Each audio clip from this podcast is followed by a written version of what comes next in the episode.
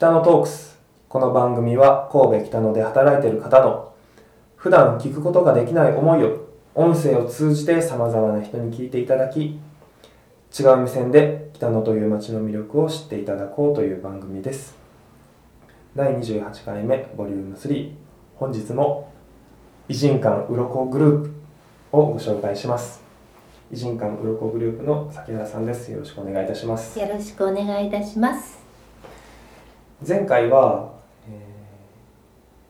ー、うろこグループさんが主にやっているイベントプラスそれを通じて何を伝えていきたい感じていってもらいたいかっていう話をして、えー、時間が来てしまったんですけど3本目一応最終回なんですけど今回は崎原さんの過去の過去、はい、やばいですねそれこの話はもう僕が一番聞きたかった話になるんですけどどこから質問しようかな。うん。あ最初に出てたイギリスの話イギリスに行ってた話からじゃあさっき何年ぐらい？一番最初に行ったのははい。35年前。35年前。あの今も阪急デパートメントのところで英国店やってるじゃないですか、はいはい、でその時バイトの帰りにアルバイトの帰りに阪急さんの前を歩いてる時に英国店をブリティッシュフェアって書いてあって、はい、それにひょろんと立ち寄ったんです。よそれまで特別イギリスがどうってことなくて、はい、でそこにあのビクトリア女王の本が置いてあってそれをなんとなくこう読んだんですけどもでもあのもちろん英語で書かれてたのでその全てを理解していたわけじゃないと思うんですけども、まあ今のロンドンはほぼ彼女が作っていることとそれからその彼女がどれだけそのアルバートというご主人というかを愛していてっていうとこを読んでこの国行きたいと思って家帰って、はい、お父さんお父さんロンドンに行きたいって言ってでそれからその数ヶ月後に1ヶ月ロンドンに行かせてもらってもうそっからですそっからハマってハマってというかもうとにかく好きでイギリスが。でそれからまあ留学っていう方じゃないですけど留学させてもらったりしてであの結婚する前にいた会社がヘッドオフィスがロンドンにある旅行会社にいたんで。はいロンドンにも行かせてもらったりとか仕事で、えー、まあそんな感じですね、はい、実際ロンドンに行ってみて180度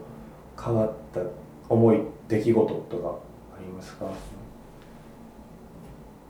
あの学校に行ってた時に、はい、私の隣に座ってたのがイラクのヤコブっていう男性だった、はい、ヤコブさんでとにかくむちゃくちゃ面白くて、もうすっごい親友みたいに仲良かったんですよ、そしたらあのある日授業中に急にそれこそトレンチコートを着たすごい怖そうな人がドゥーって入ってきて、はい、でヤコブにそれこそ今まで私が聞いたことないような言葉でなんかアラブの言葉なんですけど何かものをバババって言ったんですよね。でその時に私がヤコブのお顔を見たら本当にいつも笑ってたヤコブが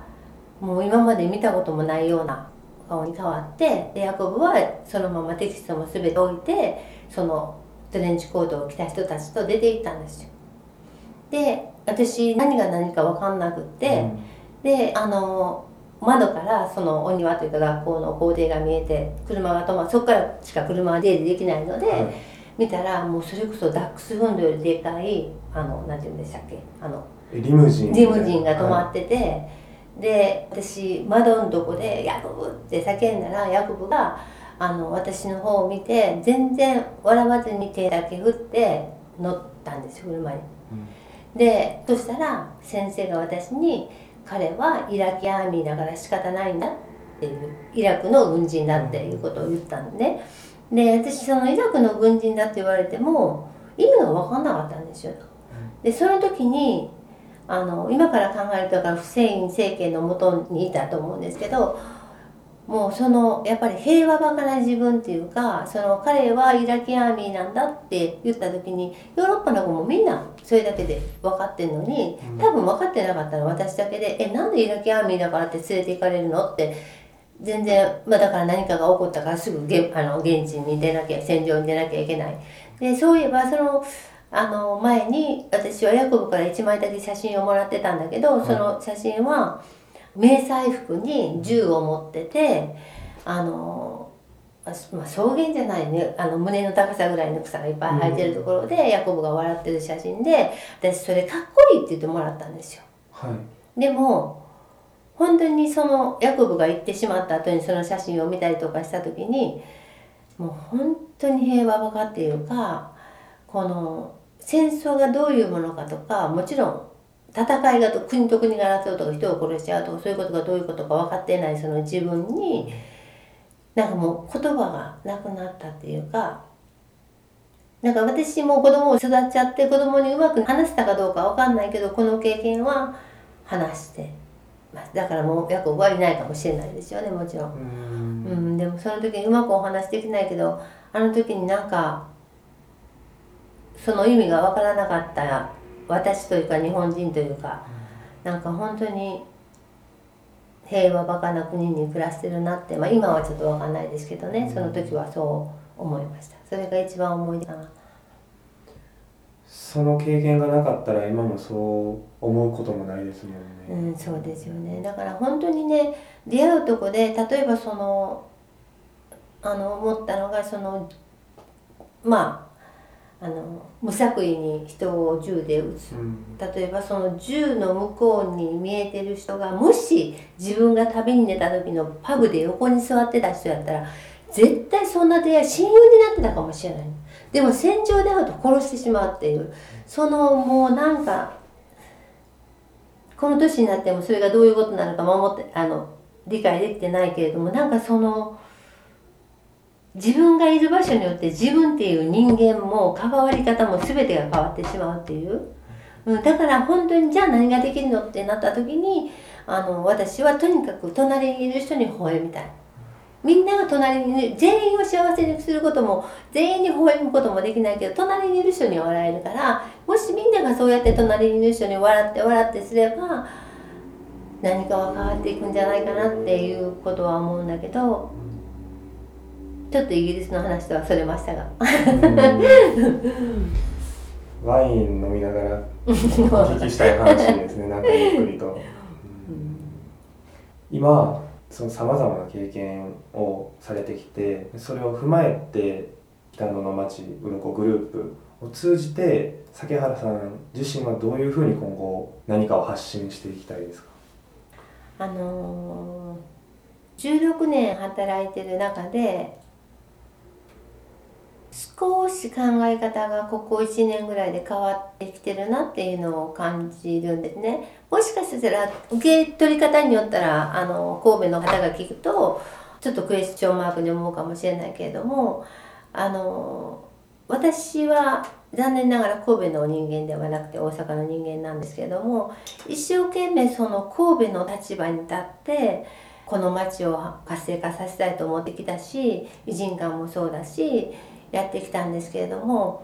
あのその気持ちは全く変わってない。変わってないけれども神戸の人じゃないのに心までも一緒にしようっていう無理はもうやめようって思ったのが去年ぐらいから、でもその分私はお客様に近い、はい、だからここの町もう16年17年経つけれどもお客様が何を求めてここの北野に来てるかっていうのはきっと神戸の人よりも分かってると思う。だってそういう意味で神戸が好きだしそういう意味で北野が好きだから。だからなんかそういう意味ではもちろん伝統保存建造物を守っていかなきゃいけない義務は必ず果たします。けれどもお客様に届ける非日常っていうのはお客様それも現在のお客様が何を求めてるかっていうものに流されたくはないけれどもそちらにも心を開けてその方向から偉人館というものも、まあ、露出というか見せていきたいなっていうのはありますね。もうそれはもちろん全然その神戸の方とあの共にしないという意味ではなくて少しそちら寄りからというのは今思っています。はい、最後に一言何かもしあれば。はい。あの偉人館という場所ここはあの神戸太閤が生んだまさにそういう場所なので皆様に特別な非日常を届けたいといつも思っていますのでぜひお越しください。はい。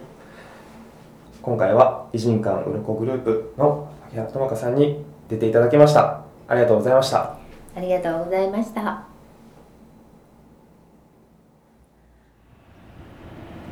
どうもインタビュアーの中西千尋です。今回はうろこグループ崎原智香さんにインタビューをさせていただきました。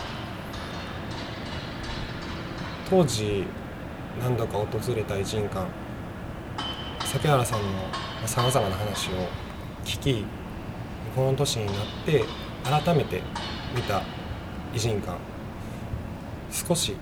感じ方が違って見ることができるようになったなと少し年を重ねたなと思いました。昔は行ったけど今はなかなか行けてない方もあの時の気持ちを持ってきたのに偉人館を見てみて今だからこそ思うこともあると思うので是非足を運んでみてはいかがでしょうか。ではまた次週もお楽しみに。バイバイ。